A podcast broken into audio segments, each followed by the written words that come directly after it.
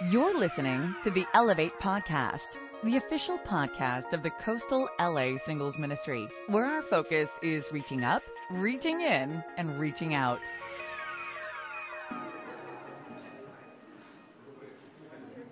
Okay, am I doing all right?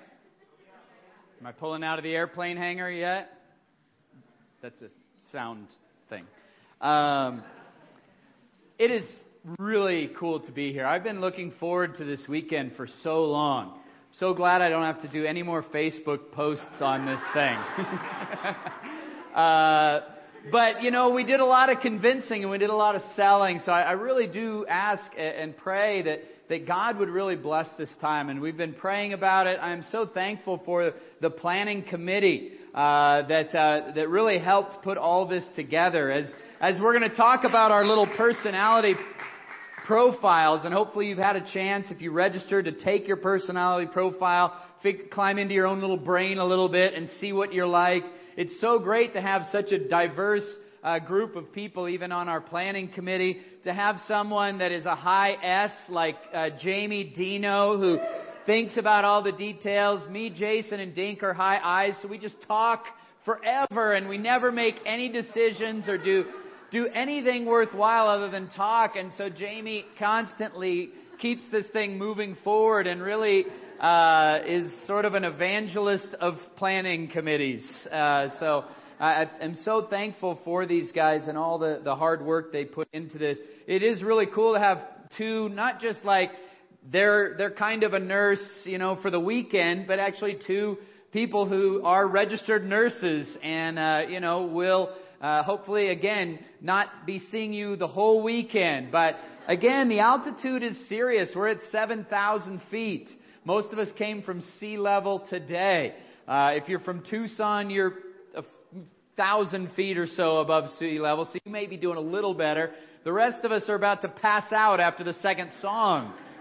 So, uh, a lot of that, you know, again, the altitude it's difficult to sleep. Just let me let you know. Uh, so, you know, make sure you drink a lot of water and then you're going to be up all night long, you know. But most of you have bathrooms in the room right there if you're at Harriman. So we're thinking of everything. Uh, and uh, so I'm thankful for Jamie getting us all these cool swag bags. This, the coffee tumbler, man. That, that, there will be coffee later tonight. Now I feel like I need it already, you know, but uh, so uh, now I just feel like the, the cool thing is after all the talking and planning, like I just feel like we get to be here now for two days. You know what I mean? We just get to be here. Uh, and so I really do pray that, that God moves in a great way during our time here. Uh, I'm thankful for the Cedar Lake staff. This is a great staff. Kyle uh, is going to come and share a little bit before the uh, 4:30 session. Uh, he works for us, and he's been very excited, very accommodating. Um, this is a cool place. My, Sean and I used to take the uh, Long Beach State Ministry up here back in the uh, like mid 90s, and uh, there was a whole tent city down there. It was real like of the mountains. It was like ghetto of the mountains. You know what I mean? So they were just wood uh, slats with canvas tents and ten bunks per tent, and then you all had to like walk up a hill to a community bathroom uh, like if you wanted to shower or use the bathroom. And uh, then we just cooked out, and we were just sort of intense, man. It was like, you know, it was sort of like the Egyptians wandering, or the Israelites wandering in the Arabian desert. It was really a great time. And so being able to be back here after some 15 years is really special. When we came up here, the day that we were scouting this place out, uh, we're like, they're like, oh, are you the Church of Christ group? And they're like, we're like, yeah. And she's like, where's all the kids? I'm like, no, this is a singles group. And, uh, and it's not that she didn't understand us. It's just that when we looked behind us, here comes Jay Minor and all the Turning Point kids, and they were coming here the same day that we were scouting out the camp. And I guess they've been doing day camps here for many years. So it was really cool. Uh, Turnwall and all of us were here. We're like, hey, Jay, you know. Uh, so we got to surprise them. So uh, this is a great place. Town is very close. Uh, you know, so it's not like we're completely uncivilized. Uh, and like uh, Rick said, hopefully the food is great and that you don't need any medication. We're going to talk about the call of leadership And what I want to do is these first two lessons are the call of leadership and the gifts of leadership. And I'm going to kind of fly through them so that we can also spend much of our time in discussion and in groups. Because I really want this to be an interactive uh, retreat. Uh, I want it to be a time where you guys get to know one another, get to know uh, and, and build some relationships. As Dink said, you know, to fellowship with other people who have aspirations or who are currently leading or who are at least opinionated is a lot of fun. So uh, that's our goal is for you guys to spend a lot of this time interacting. Uh, I already went fishing today with my boys. Uh, we have a daughter. She's here. She's a disciple. She's just turned 15 and was baptized in December. And uh, Katie, that's not her. That's my son Justin. But you'll see her around the camp. Uh, she's awesome. And uh, this is my son Justin. He uh, caught that's a bluegill, and then uh, my son Kyle caught a largemouth bass. so that's right there. Like his arms were barely able to hold that bass up. Now it looks to be about two feet big, but he's sort of holding it towards the camera, which so it's a little bit of an optical illusion. Can we kill the a little bit of light up here? Let me see if we can. Uh, so you can see the screen a little bit better. Is that a little better? Okay. Um, so, yeah, there's fishing here too. Good fishing. So, let's talk about the call of leadership for a little bit.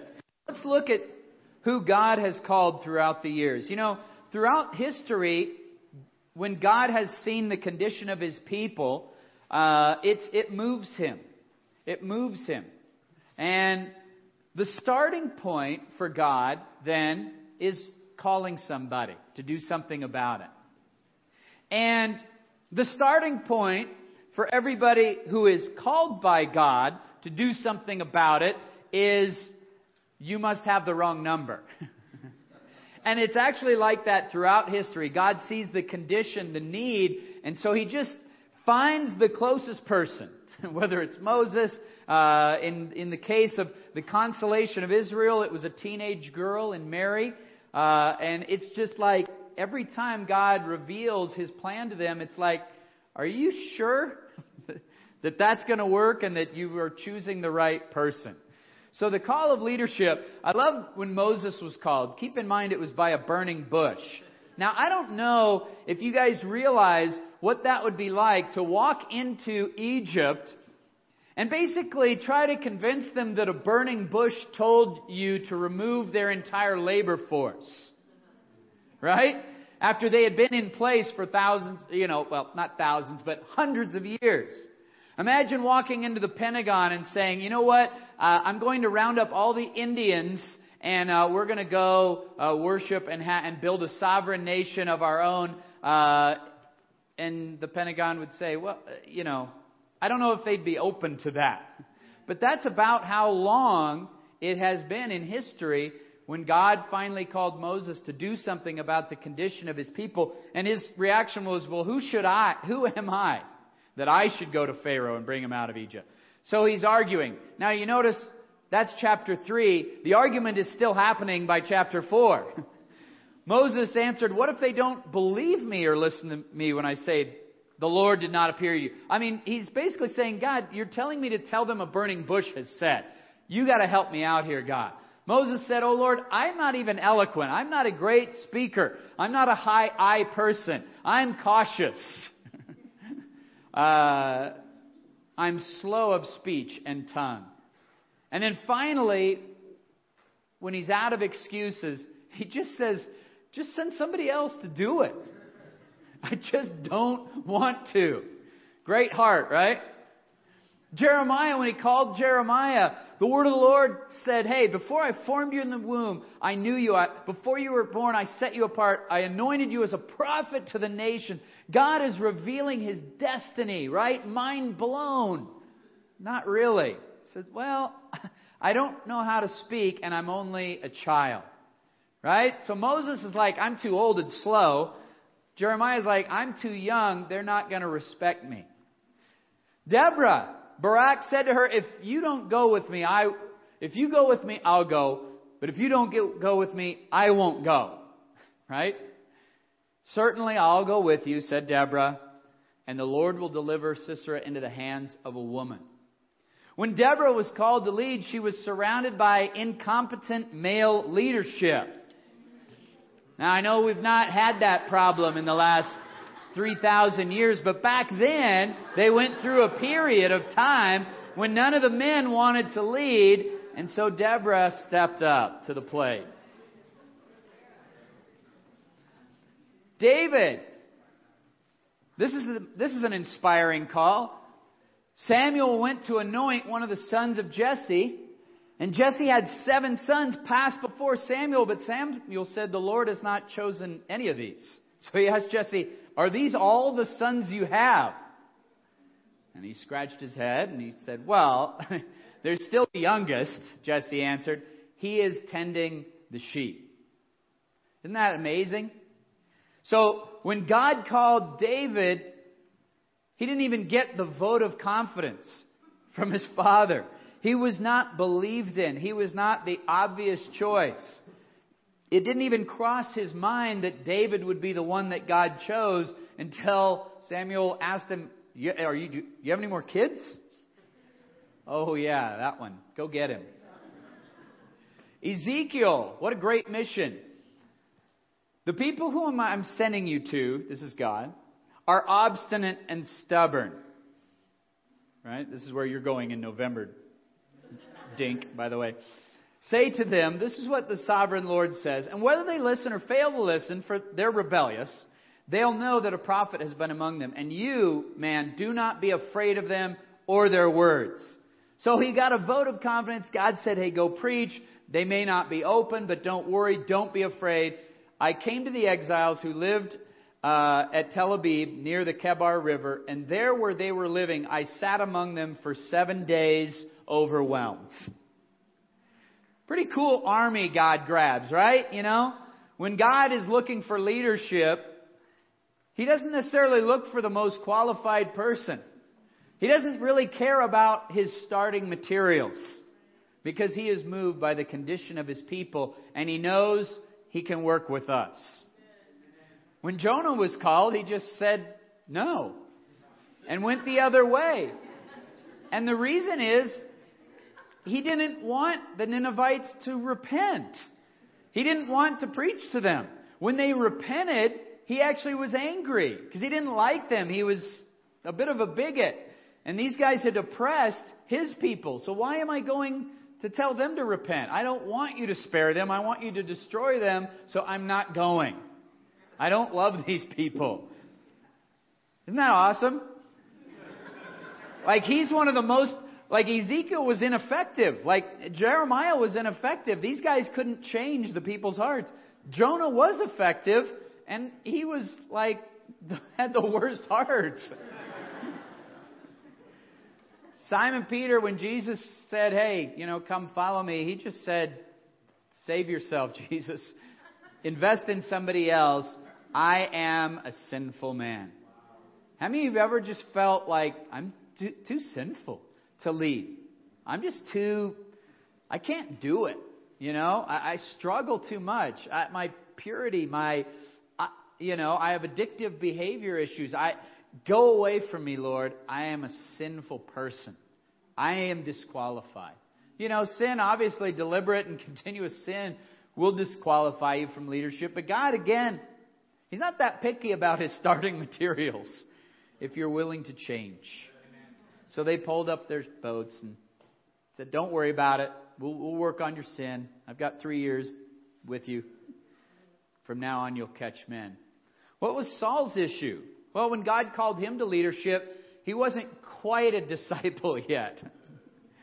And not only not quite a disciple, he was still persecuting the disciples.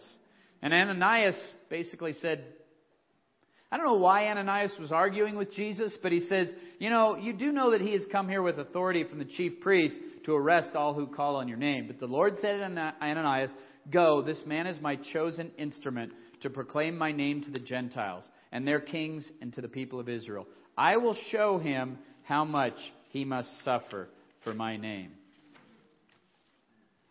So, wanted leaders. The call of leadership. This is what we want. This is what God wants.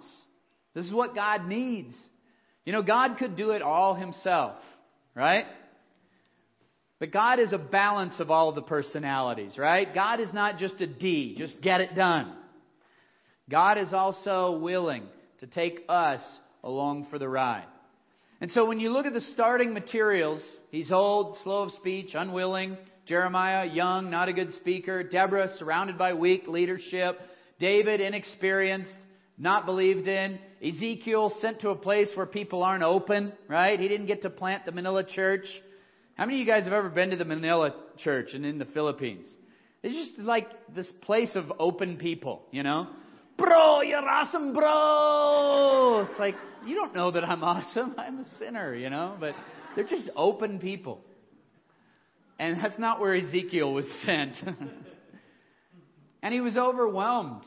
Jonah was rebellious, didn't have a heart for the law. Simon Peter just felt like he was too sinful. Saul, not a disciple, persecutor. But here's the, here's the thing. What does God see that we don't always see? He, he starts by seeing the condition of the people he loves. And how often are we imperceptive of the condition, even of God's church and God's people? The condition of God's people always moves him. And I think it's important for us to be moved by the condition of the singles ministry. Sean and I have loved working with singles ministries. We did, we worked, uh, when we first got married, we spent the first two and a half years of our marriage working full time jobs in Orange County and leading the Long Beach singles. We loved it. Uh, when we went to the Middle East in Beirut, we got to work with all the singles and do a lot of their premarital counseling. There was nobody getting married, nobody dating. Uh, by the time we got there, we were able to just help uh, facilitate some of that. And, and working with the singles was so much fun. We, when we were in the ministry in Phoenix, we were like working with the singles ministry there. Uh, and we're able to help them. And, and being here in Orange County, I feel like this has been the highlight of our time here, working with the singles ministry. So God sees the condition of His people, and He also sees the needs of the lost world around us. And so, to be honest, that really trumps what God sees in you. because God is working at such a bigger scale that your best argument, you're not going to win God over as to why you shouldn't lead. You're not going to win that argument because God is always going to say, yeah, but, but the condition of my people. Yeah, but the needs of the lost. Yeah, but if you will just work with me here, I will work with you. The starting materials are not that important to God. In fact, that's where God like we're going to write a story together. We're going to write a Bible together, right? It's not going to be a bunch of stories of all these amazing, talented people that did these cool things. It's going to be these, like, she did that, you know, and he did this. Did you want to share at this point, huh? This is my uh, better half, Sean Me. Yeah. Does this mic work? Oh, good, it works. Okay. I was thinking I'd have to yell. Um, well, I, you know, also just want to thank you guys all for making the the trek up here, and I, I too feel extremely privileged to be here and to be with everybody who's going to be a part of this weekend. And for anybody that I don't know, I look forward to getting some time and getting to know you. But you know, this whole idea of just being called to leadership, it's very near to my heart. When I, um, before I became a Christian, I was actually a very shy person. I was very friendly to people, but introverted at the, at the same time. I had a lot of friends, but I was for sure a follower and not a leader. And I remember studying the Bible and sitting across from the woman studying the Bible with me, and something just clicked. I still remember that I, you know, where you have those moments, and this is like 25 years ago. I still remember the scene around me, and I remember the feeling of, I want to help people to go to heaven. Mm-hmm. And it just took for it was like from then on, I didn't, I was, oh God, I'll change. You know, I'll be whatever I need to be to see the kingdom of God grow. And I think God, you know, He moves in ways that we just think are, I mean, that are just pretty amazing. I was thinking about that scripture in Joel 2 where it says, you know, that young men will see visions and old men dream dreams, or maybe it's vice versa. Um, he says even on you know, men and women, you know, he says, I'm going to pour out my spirit in, in those days and they'll prophesy. And I just think, I believe that is for sure where God is at right now with us. That He wants us to dream. He wants us to dream to see more and more people to make it to heaven and to see the kingdom of God be what He wants it to be. For the church not just to be a place that, you know, we all go and, but to be a vibrant place that people feel like this is the kingdom of God here on earth. And um, when I first became a disciple, when I first started coming to church, um, the woman studying with me convinced me to go to Boston to the first World Mission Seminar that I had been a part of in 1988. And again, God was just casting a vision. I could not believe that many people standing in a room singing to God. And it's one of those memories that I've just never forgotten.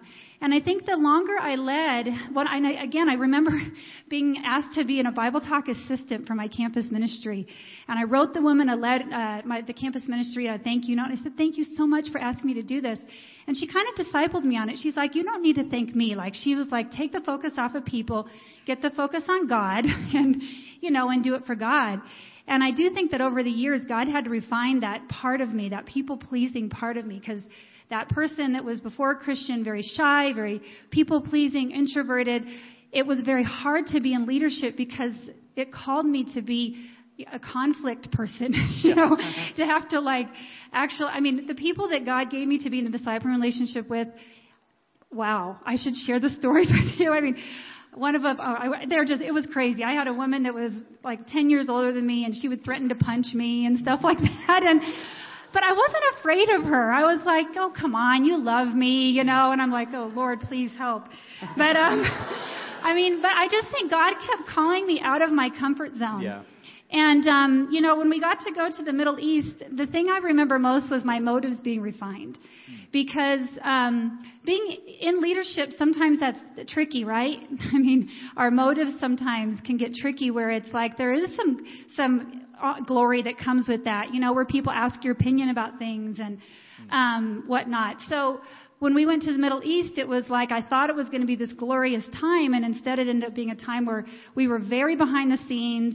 I we it kind of felt like I was going on you know 60 miles down the freeway and hit a brick wall because I didn't know what to do anymore. I couldn't go share my faith. I couldn't feel good about myself for those things, and so it was very different. But I think God again just used that time to refine me. And then when you know after we um, took a 10 year break from the from being in the ministry, we still led a Bible talk, and I think God again just allowing us to be grateful you know for the kingdom. And so when we were asked to step into more leadership to do, have responsibility, leading again in the ministry, again, I, I came back to that feeling that I have that as a young Christian, just privilege. Mm. Like, thank you, God, for, again, for all of my faults, for all of who I'm not, and yet putting me in a place that, you know, I can actually be effective for you. And I believe that is what God is calling us to. He needs this room to be way more full than even what it is. And I know there's a lot of people who couldn't come this weekend, but it's still not enough. And so I'm so thankful you're here, and I pray that God will help us all to be see the condition of His flock and His kingdom and the lost world, and help us be effective. So. Amen.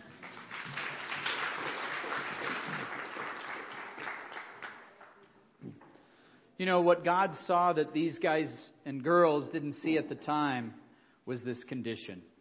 Um, in the time of Moses, God's people were enslaved and oppressed. In the time of Jeremiah, they were unfaithful and unrepentant. In the time of Deborah, they were oppressed by the Canaanites. In the time of David, the current leadership was unspiritual under Saul. In the time of Ezekiel, Israel was in exile. In the time of Jonah, God saw Nineveh and their wickedness. In the time of Peter, it was when Christ came for the consolation of Israel. And in the time of Saul, God saw that the Gentiles were not being reached, and so he set apart Paul, Saul, to go and reach them. And so, what is the condition of the singles ministry in your church, in your area? And that really has to move you, right? To action.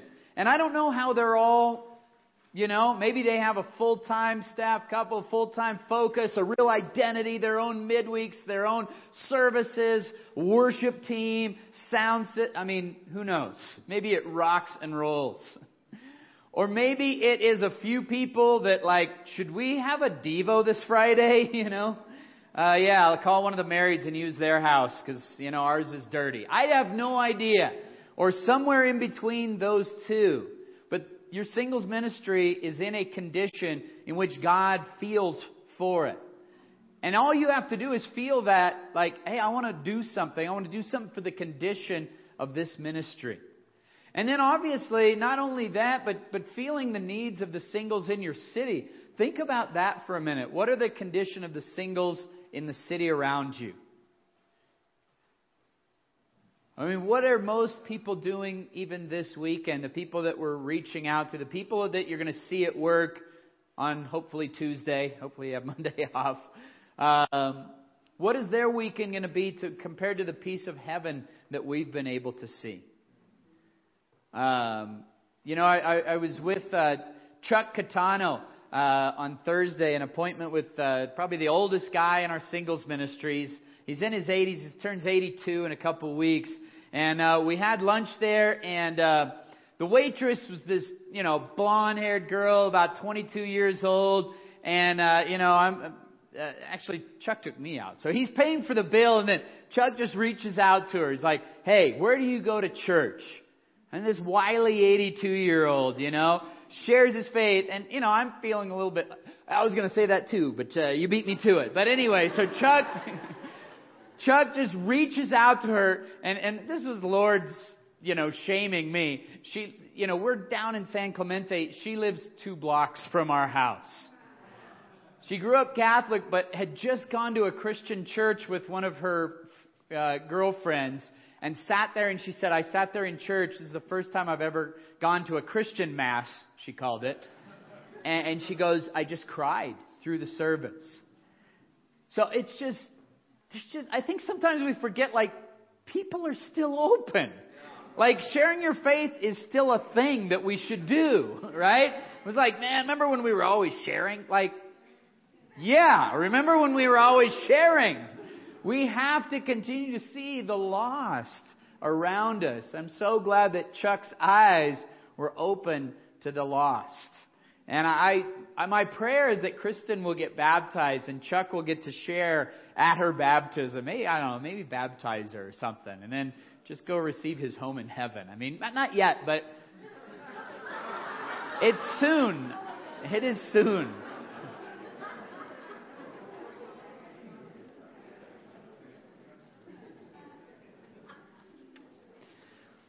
We're going to close by looking at the call of Isaiah the prophet. One of the most famous calls into leadership. Because when God called Isaiah, and, and Isaiah saw God, and the focus was not on himself, he realized how, how dirty he was. That he was a man of unclean lips, and he lived among a people of unclean lips, and his eyes have seen the Lord Almighty. Then one of the angels, a seraphim, flew with a live coal in his hands, which he had taken from tongs in front of the altar of God. I mean, this is a call of leadership. I mean, I wish, poor Moses, you know what I mean? It's like, well, here's what happened. I was taken up into heaven and the angels were there and now I've come to deliver my people. No, it's like, well, this bush was on fire. It's like, no, it wasn't, you know? But Isaiah gets like the best call into leadership, being able to stand there and see God and see an angel come and touch his lips with a live coal. And the angel says, Your guilt is taken away, your sin is atoned for. That's why God is not that picky about his starting materials of leadership, because he just can wash us clean. That's such an easy thing for him to wash our sins away and to atone for us. And I just want us to think for a minute what God has saved us from. And I'm not even talking about in the past, like if we had not become a disciple, because I feel like that's a train wreck that God averted in and of itself. But what about from now on? What is God continuing to save us from? And in many ways, when we persevere and when we lead, isn't our spiritual trajectory just even at least a little higher than when we sort of check out and take that proverbial break from leadership. I don't know how many of us have ever taken sort of a proverbial break from leadership and then really rocked spiritually. You know what I mean? Man, as soon as I did that, I just, my relationship with God took off. it's typically like I took a break from leadership and I just subscribed to Netflix and, you know, I caught up on everything I'd missed for the last 10 years. I mean, I love that song. Better is one day in your courts. I wonder, you know, if you, you president, the annoying election is only, you know, a year and a half away, so all these blowhards are talking about nothing now. So, uh, that's how I feel about politics. Um, they all eat from the same pot to me. So, you know, they always talk about what are you going to do in your first hundred days of president? What would we do in our first thousand days if we left and went back to the world? I mean, within three and a half, within three years, some of you know what you've done. You, you, you spent a good thousand days out there and have come back, thank God. Amen? Um, better is one day. Better to stay faithful at least just till tonight. Right? Than to leave here and spend the next three years away from God.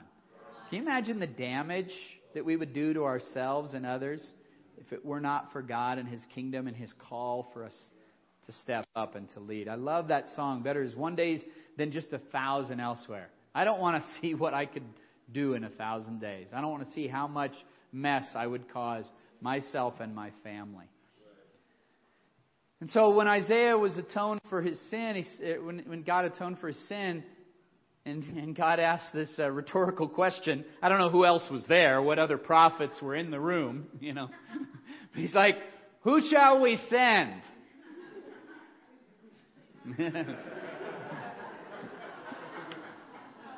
Here I am, send me, you know. I mean, we're inspired by that, but like, what was the other option? What was plan B, you know? He, he was the only one. And sometimes you guys are it. You know what I mean? You're the only one, and God has atoned for your sin. So here I am. Send me. And so God sends him, and he, and this is not an encouraging message. He says, "Hey, go tell these people, be ever hearing, never understand." This is what Jesus quotes when he came. That people's hearts, yeah, are callous sometimes. And when Isaiah heard that that was his message, he said, Well, how long do I have to preach that? well, you do the math. That's chapter 6, and he wrote 66 chapters. he preached for 50 years. So, how long is God calling us to leadership and to preach an unpopular message? And, guys, we want church to be popular, don't we? Oh, gosh, I think that's the challenge. We really want church to be popular. We really want them to love it. And I'm, I agree. You know, I want people to come to church and love it and enjoy it. But the message we preach is just, at the end of the day, it's, it's not a popular message. It's not for 90% of the population.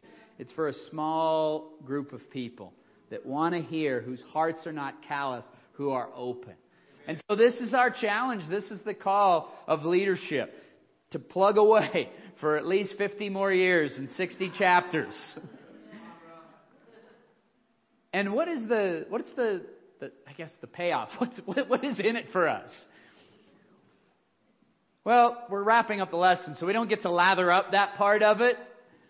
But needless to say, when Hebrews 11 was written, and, and God talks about, you know, through the Hebrew writer, all the, the faithful in this world, you know, we have to go to heaven with these people. Right? We have to fellowship with them. And so I want to be able to like compare notes a little bit, you know? oh, you were sawed in half. Yeah. I was just discouraged, you know. I had a really rough Bible talk, you know what I mean? I had the I had the group nobody wanted, and so, you know, but I mean, you were sawed in half, so you know it's like I'm sure you you were thrown in the light, boiling oil. I mean, it lists these people in Hebrews, and, and the, the the thing that the Hebrew writer, because he doesn't have time, he just says this this world was not worthy of them. They were so ordinary when God called them, and yet when the time that God got done with them, it's like they were just unrecognizable. They were non-humans. they were people that God just used for, for supernatural, holy, amazing tasks. And so this is our starting materials. This is our singles ministry here. This is the leadership of the Western United States of single people, which makes up more than half of the population of the states that we live in. This is God's starting materials for you. And I'll leave these uh, questions up. What I'd like to do is for about the next um, 20 to 25 minutes, and then we'll come back and do another shorter lesson about our gifts, and then break up into our disc profile groups. But these groups don't have to really be, you know, anything necessarily. Just pick about four to five of you, maybe six, maybe uh, three and three, different genders. Sort of mix it up, maybe different ministries, different genders. I really commend the brothers. We have about 90 women and about 70 men registered for this retreat, which is so awesome. The average of what we're finding all through the data we're collecting in the singles ministry throughout the United States is about 66 to 33 in terms of populace in our singles ministry, about two to one in the sisters. So I'm very grateful that here uh, we have brothers that are stepping up to lead. That you're not all Deborahs. Uh, some of you may be, but uh, but we have some awesome brothers. Amen. So let's spend about the next 25 minutes. We'll call you back with a song. Uh, just these are your discussion questions. What is your deepest insecurity? Narrow it down. Those of you who are I's, don't get too many of these guys in one group, or you won't get to talk. Um, What is the condition of the singles ministry in your in your group? Uh, and are you saying, "Here I am, send me"? Let's let's uh, go ahead and break into discussion groups, and we'll be brought back with a song. You've just listened to the Elevate podcast. For more information about our ministry, please visit elevatecoastal.com.